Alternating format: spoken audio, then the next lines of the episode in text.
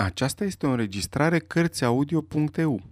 Pentru mai multe informații sau dacă dorești să te oferi voluntar, vizitează www.cărțiaudio.eu. Toate înregistrările Cărțiaudio.eu sunt din domeniul public.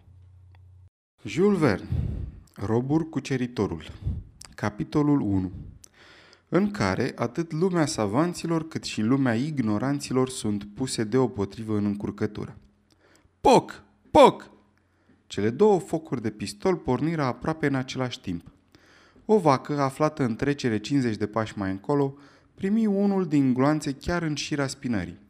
Și totuși, bietul animal nu avea nici în clin, nici în mânică cu toată această daravelă. În ceea ce îi privea pe cei doi adversari, nici unul, nici celălalt nu fusese atins. Dar cine erau acești doi gentlemen? Nu se știe, deși, fără nicio îndoială, aceasta ar fi fost prilejul cel mai nimerit să-și lase numele posterității. Tot ceea ce se poate spune despre ei este că cel mai în vârstă era englez, iar cel mai tânăr american. Cât despre indicarea locului în care inofensiva rumegătoare își păscuse ultimele sale fire de iarbă, nimic mai simplu. Locul cu pricina se afla pe malul drept al Niagarei, nu departe de acel pod suspendat ce leagă țărmul american de cel canadian la o distanță de 3 mile mai jos de cascadă. Englezul înaintă spre american. Continu să susțin că era Rule Britannia, zise el. Nu, Yankee Doodle, ripostă celălalt.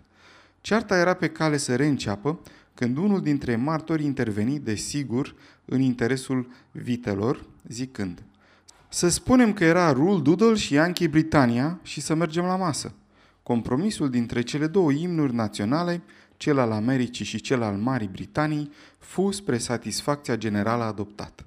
Americanii și englezii la oaltă, cățărându-se pe malul stâng al Niagarei, veniră să se așeze la masă în interiorul hotelului Goat Island, un teren neutru între cele două căderi de apă.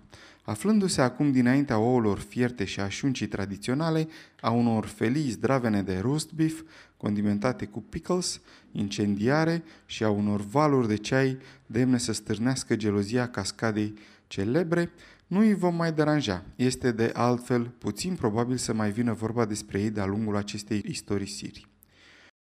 Cine avea dreptate, englezul sau americanul? Greu de spus. În orice caz, duelul acesta ne arată cât de încinse erau spiritele, nu numai pe noul, dar și pe vechiul continent, în legătură cu un fenomen inexplicabil, care, cam de o lună, zăpăcise mințile tuturor. O sublime deit columque tueri, a spus Ovidiu cinstind ființa umană. Într-adevăr, niciodată de la apariția omului pe pământ, cerul nu fusese atât de privit ca acum – ori exact în noaptea precedentă, o trâmbiță aeriană răsunase în văzduh, chiar deasupra acelei porțiuni din Canada, situată între lacul Ontario și lacul Erie. Unii auziseră Yankee Doodle, alții Rule Britannia. De aici toată această gâlceavă între anglosaxoni, isprăvită cu un dejun copios la Goat Island. Poate că, la urma urmei, nu fusese niciunul dintre aceste imnuri, dar ceea ce nu putea fi pus la îndoială de nimeni era faptul că aceste sunete atât de ciudate, păreau să se reverse din ceruri pe pământ. Ai fi putut oare crede că pogorau din cine știe ce trâmbiță cerească în care sufla un înger sau un arhanghel? Nu erau mai degrabă niște vesele aeronauți care cântau la acest instrument sonor pe care Gloria îl folosește într-un mod atât de zgomotos?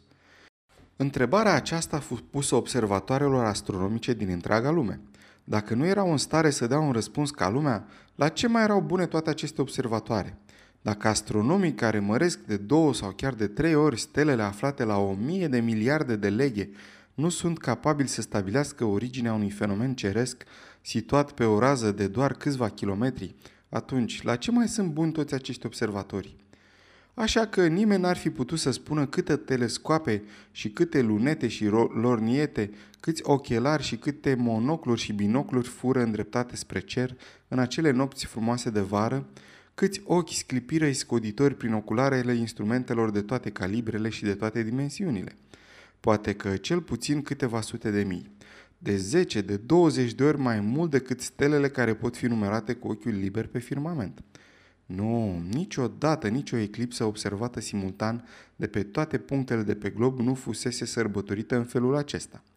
Observatoarele răspunseră, dar într-un mod cu totul nesatisfăcător. Fiecare era de altă părere. De aici crâncene lupte intestine în lumea savanților, în ultimele săptămâni ale lui aprilie și în primele ale lunii mai. Observatorul din Paris se arătă foarte rezervat. Niciuna dintre secțiile sale nu se pronunță. În serviciul de astronomie matematică, nimeni nu se sinchisi să se uite. În cel de operații meridiane, nimeni nu descoperi nimic. În cel de observații fizice, nimeni nu zări nimic. În cel de geodezie, nimeni nu remarcă nimic. În cel de meteorologie, nimeni nu întrevăzu nimic. În sfârșit, în cel al calculatorilor, nimeni nu găsi nimic. Cel puțin mărturisiseră Frank. Aceeași franchețe și din partea observatorului din Monsori, ca și din partea stațiunii magnetice din parcul Saint-Maur. Același respect pentru adevăr și la biroul longitudinilor. Hotărât lucru francez vrea să spună Frank. Provincia a fost ceva mai afirmativă. Poate că în noaptea de 6 spre 7 mai apăruse o licărire de origine electrică, a cărei durată nu depășise 20 de secunde. Pe Pic du Midi, licărirea aceasta se arătase între orele 9 și 10 seara. La observatorul meteorologic din Pu de Dom fusese zărită între orele 1 și 2 dimineața, pe muntele Ventoux, în Provence, între orele 2 și 3, la Nisa, între orele 3 și 4. În sfârșit, la Semo Alpe, în Annecy, Bourget și Le Mans, în momentul în care mijau zorile. Evident, toate aceste observații nu puteau fi respinse în bloc. Faptul că licărirea fusese observată în diverse locuri, succesiv, în interval de câteva ore, nu putea fi pusă la îndoială. În acest caz, sau fusese produs de mai multe focare din atmosfera terestră, sau se datora unui singur focar, iar acesta se putea deplasa cu o viteză ce putea ajunge până la aproape 200 de km pe oră. Dar în timpul zilei se zărise vreodată ceva neobișnuit în văzduh?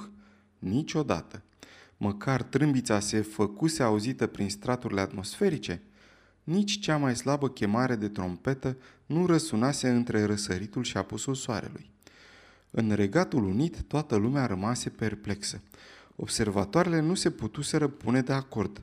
Greenwich nu reuși să se înțeleagă cu Oxford, deși amândouă susținuseră că nu a fost nimic – Iluzie optică, spunea unul. Iluzie acustică, răspundea celălalt. Și de aici dispute interminabile. În orice caz, iluzie. La observatorul din Berlin, la acela din Viena, discuția amenința să ducă la complicații internaționale. Dar Rusia, în persoana directorului de la observatorul său din Pulkovo, le dovedi că amândouă aveau dreptate. Tot, totul depindea de punctul de vedere pe care îl adoptau pentru a determina natura fenomenului, teoretic imposibil, dar posibil în practică. În Elveția, la observatorul din Sotis, în cantonul Appenzell, la Rigi, la Gabris, în posturile de la Saint-Godard și Saint-Bernard, Julier, Simplon, Zurich, din Somblic, în Alpi, din Tirol, toată lumea se arăta extrem de rezervată în legătură cu un fapt pe care nimeni nu-l putuse constata, ceea ce era o atitudine cât se poate de înțeleaptă. Dar în Italia, la stațiunile meteorologice de pe Vezuviu, la postul din Etna, instalat în fosta Casa Inglese, la Monte Cavo, observatorii nu ezitară să admită materialitatea fenomenului, având în vedere că putuseră să-l vadă. Într-o zi, sub aspectul unei mici volute de vapori, iar într-o noapte sub înfățișarea unei stele căzătoare. Ce era de fapt însă, habar nu aveau.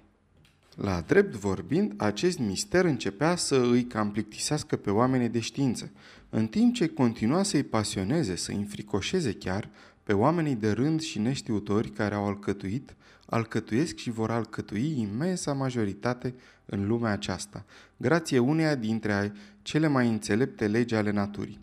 Astronomii și meteorologii ar fi renunțat deci să se mai ocupe de acest fenomen, dacă în noaptea de 26 spre 27, la observatorul din Cantokenio, la Finnmark, în Norvegia, și în noaptea de 28 spre 29, la cel din Isfjord, la Spitzberg, norvegienii pe de o parte, suedezii pe de alta, nu ar fi fost de acord în ceea ce privește următorul fapt. În mijlocul unei aurore boreale apăruse un soi de pasăre mare, de monstru aerian. Dacă nu fusese posibil să-i se determine structura, cel puțin nu putea exista nicio îndoială că aceasta proiectase în afara lui niște corpusculi care explodau ca niște bombe.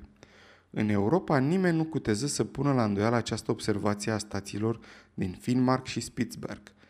Însă ceea ce păru cel mai fenomenal în toată această întâmplare fu faptul că niște suedezi și niște norvegieni căzuseră de acord într-o anume privință.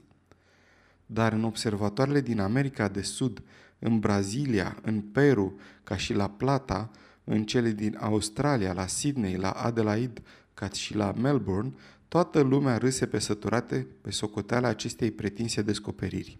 Iar râsul australian este unul dintre cele mai molipsitoare. Pe scurt, un singur șef de stație meteorologică se pronunța afirmativ în această chestiune, în ciuda tuturor sarcasmelor cărora le-ar fi putut da naștere această poziție. Acesta fu un chinez, directorul observatorului din Zikawei, care se înălță în mijlocul unei câmpii întinse la mai puțin de 10 leghe de largul oceanului, cu o superbă perspectivă asupra orizontului nemărginit, scăldat în aerul curat. S-ar putea, zise el, ca obiectul despre care este vorba să fi fost pur și simplu un aparat aviatic, o mașină zburătoare. Ce glumă!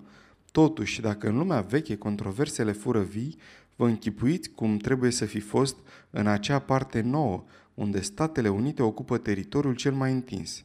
Un iancheu se știe, nu merge pe ocolite, o apucă întotdeauna pe un singur drum, în general pe acela care îl duce drept acolo unde vrea să ajungă. Așa că observatoarele Federației Americane nu și-o voiră nicio clipă să-i spună pe șleau părerea. Și dacă nu își dă dură cu telescoapele în cap, o făcură numai pentru că ar fi trebuit să le înlocuiască exact în momentul în care aveau mai mare nevoie să se slujească de ele. În această chestiune atât de controversată, observatoarele din Washington, Districtul Columbia și din Cambridge, statul Duna, ținură piept aceluia din Dartmouth College, Connecticut și acela din Ann Arbor, Michigan. Subiectul disputei lor nu se referea la natura corpului observat, ci la momentul exact în care fusese văzut acesta, căci toată lumea pretindea că îl zărise în aceeași noapte, la aceeași oră, în același minut, în aceeași secundă, deși traiectoria misteriosului mobil se situa la o înălțime destul de mică deasupra orizontului. Ori din Connecticut până în Michigan, din Duna până în Columbia, distanțele sunt îndeajuns de mari pentru a, ca observarea obiectului în cauză în aceeași clipă din toate aceste puncte să poată fi considerată imposibilă. Dudley din Albany, statul New York, și West Point de la Academia Militară își contraziseră colegii printr-o notă în care calculau ascensiunea în linie dreaptă și declinația numitului corp. Dar avea să se stabilească ulterior, observatorii se înșelaseră asupra naturii corpului, acesta fiind de fapt un bolid ce nu făcuse altceva decât să străbată straturile atmosferice. Așadar, acest bolid nu putea fi obiectul în chestiune. De altfel, cum ar fi putut sus numitul bolid să cânte la trompetă? În ceea ce privește această trompetă, zadarnic ai fi încercat să clasifici răsunătoarea ei partitură printre iluziile acustice. Urechile, în această împrejurare, nu se înșelaseră mai mult decât ochii. O mulțime de lume văzuse, o mulțime de lume auzise. În noaptea de 12 spre 13 mai, o noapte foarte întunecoasă, observatorii de la Yale College și de la școala științifică din Sheffield izbutiseră să transcrie câteva măsuri dintr-o frază muzicală în re major, în patru timpi, care suna notă cu notă a idoma cu refrenul din Chant du Depart. Bun, ziseră șugubeții, este o orchestră franțuzească și dă un concert undeva în văzduh. Dar a glumi nu însemna a da un răspuns, ceea ce remarcă și observatorul din Boston, fondat de Atlantic Iron Work Society, al cărui opinii în domeniul astronomiei și meteorologiei începeau să cântărească greu în lumea savanților. Interveni atunci observatorul din Cincinnati, creat în 1870 pe muntele Lookout, grație generozității domnului Kilgore, atât de cunoscut pentru măsurătorile sale micrometrice ale stelelor duble. Directorul său declară, cu cea mai desăvârșită bună credință, că se întâmpla în mod cert ceva, de vreme ce un mobil oarecare se arăta la ore destul de apropiate în diverse puncte ale atmosferei, dar că natura acestui mobil, dimensiunile sale, viteza și traiectoria nu puteau fi stabilite. Tocmai în clipele acelea de mare încordare, un ziar extrem de popular, New York Herald, primi de la unul dintre abonații săi următoarea anonimă. Nu a fost uitată încă rivalitatea care i-a făcut să se încaiere acum câțiva ani pe cei doi moștenitori ai prințesei din Rajinhara, doctorul francez Sarasin din orașul Franceville și inginerul german Herschulte din orașul Schaltstadt, ambele situate în partea de sud a Oregonului în Statele Unite. Cu atât mai mult nu au putut fi uitat faptul că, în scopul de a distruge Franceville, Herschulte a lansat un formidabil proiectil ce urma să cadă asupra orașului francez și să-l radă cât ai clipi din ochi de pe suprafața pământului. Și cu atât mai mult ar fi putut fi uitat faptul că acest proiectil, a cărui viteză inițială la ieșirea din gura tunului monstru nu a fost bine calculată și a luat zborul cu o iuțeală de 16 ori mai mare decât aceea unui proiectil obișnuit, adică de 150 de leghe pe oră, în așa fel încât nu a mai căzut pe pământ, ci transformat într-un bolid, circulă și probabil că va circula veșnic în jurul globului nostru. De ce n-ar fi așadar acest proiectil, a cărui existență nu poate fi negată, corpul în chestiune? Plin de ingeniozitate abonatului New York Herald și trompeta, pe ghiuleaua lui Herschulte nu se afla nicio trompetă. Prin urmare, toate aceste explicații nu explicau nimic. Toți acești observatori se înșelau în observațiile lor.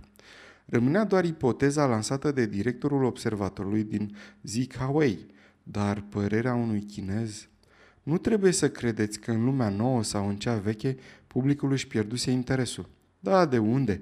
Discuțiile continuară și mai aprinse, fără să se ajungă la vreun acord. Și totuși a apărut un moment de respiro, răgaz pe care aprigii combatanți profitară să-și mai tragă sufletul.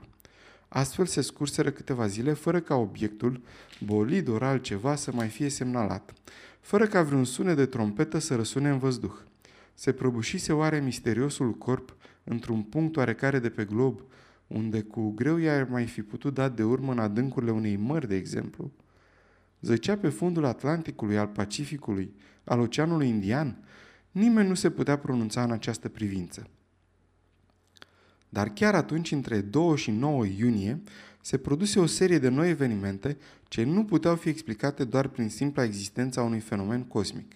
În interval de 8 zile, hamburghezii din vârful turnului Sfântului Mihai, turcii de pe cel mai înalt minaret al Sfintei Sofia, locuitorii din Rouen, din capătul fleșei metalice a catedralei lor, cei din Strasbourg, de pe extremitatea Munsterului, americanii de pe capul acelei statui a libertății a lor din Golful Hudson și de pe creasta monumentului lui Washington de la Boston, chinezii de pe piscul templului celor 500 de spirite de la Canton, hindușii de la al 16-lea cat al piramidei templului din Tanjur, sampietrienii de pe crucea Sfântului Petru din Roma, englezii de pe crucea Sfântului Paul din Londra, egiptenii din unghiul ascuțit al Marii Piramide din Gizeh, parizienii de pe paratrăsnetul turnului de fier ridicat cu ocazia expoziției din 1889, înalt de 300 de metri, putură zări din fiecare dintre aceste puncte atât de greu accesibile,